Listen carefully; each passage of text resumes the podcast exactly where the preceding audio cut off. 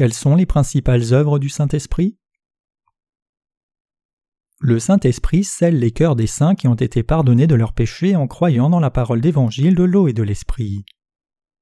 Le Saint-Esprit œuvre en nos cœurs selon notre foi dans la parole écrite de vérité. Premièrement, il rend témoignage du fait que la parole de Dieu est vraie.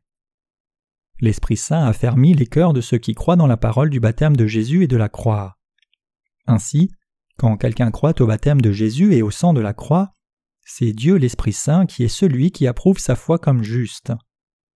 Le Saint-Esprit œuvre parmi ceux qui, plus que certainement, croient la parole écrite.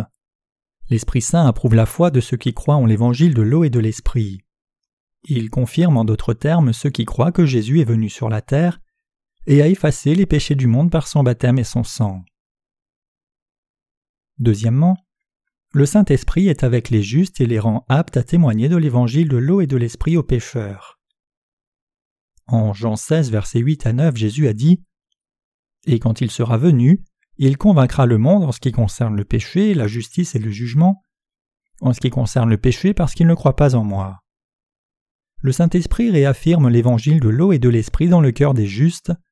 Jean 14, verset 26. Il rend témoignage de ce que le Seigneur a fait. Il nous rend aptes à reconnaître que Jésus est venu sur cette terre, a pris sur lui les péchés du monde en étant baptisé, et qu'il est mort à la croix, nous permettant ainsi d'y croire. Troisièmement, il nous rend capables de croire en Dieu et d'en appeler à lui. Le Saint-Esprit fait prier les justes. Romains 8, verset 15 déclare « Et vous n'avez point reçu un esprit de servitude pour être encore dans la crainte, mais vous avez reçu un esprit d'adoption par lequel nous crions « Abba, Père ». Le Saint-Esprit permet aux saints d'en appeler à Dieu et de croire en Dieu comme étant « Abba, Père ».